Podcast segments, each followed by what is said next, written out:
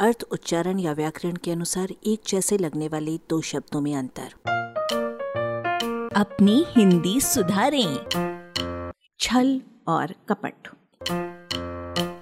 छल और कपट का भाषाई इतिहास बताता है कि ऐसा कोई दिन नहीं रहा जब इन शब्दों से अपना मधुर संबंध जोड़ने वाले लोग समाज में न रहे हों।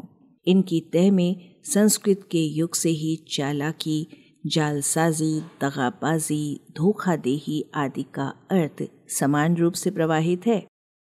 इन दो में विद्यमान अंतर को पकड़ने के लिए इस अटपटे प्रश्न का उत्तर दीजिए कि यदि आपको छल करने वाले और कपट करने वाले में से किसी एक को अनिवार्यता पसंद करना पड़े तो आप किसे पसंद करेंगे?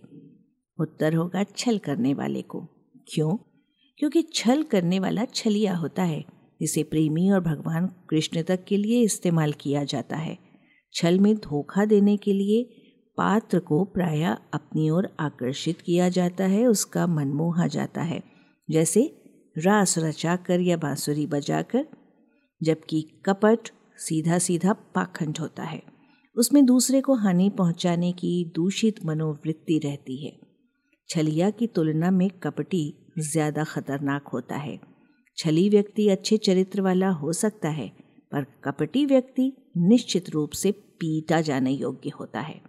यद्यपि छल के अर्थों में भी ठगी, तिकड़म, दुष्टता, धूर्तता, बदमाशी, बहाना आदि मिलते हैं, पर कपट के अर्थ इनसे भारी पड़ते हैं। मन में पाप होने पर भी अपने को बाहर से भला दिखाने और मन से कलुषित भावों को छिपाने की क्रिया स्वयं को अच्छा दिखाने का ढोंग बनावटी व्यवहार, दुराव, बुरी नियत इत्यादि। आदमी अपने बच्चों से झूठ बोलकर उन्हें बहलाने, बहकाने, मनाने के लिए छल कर सकता है।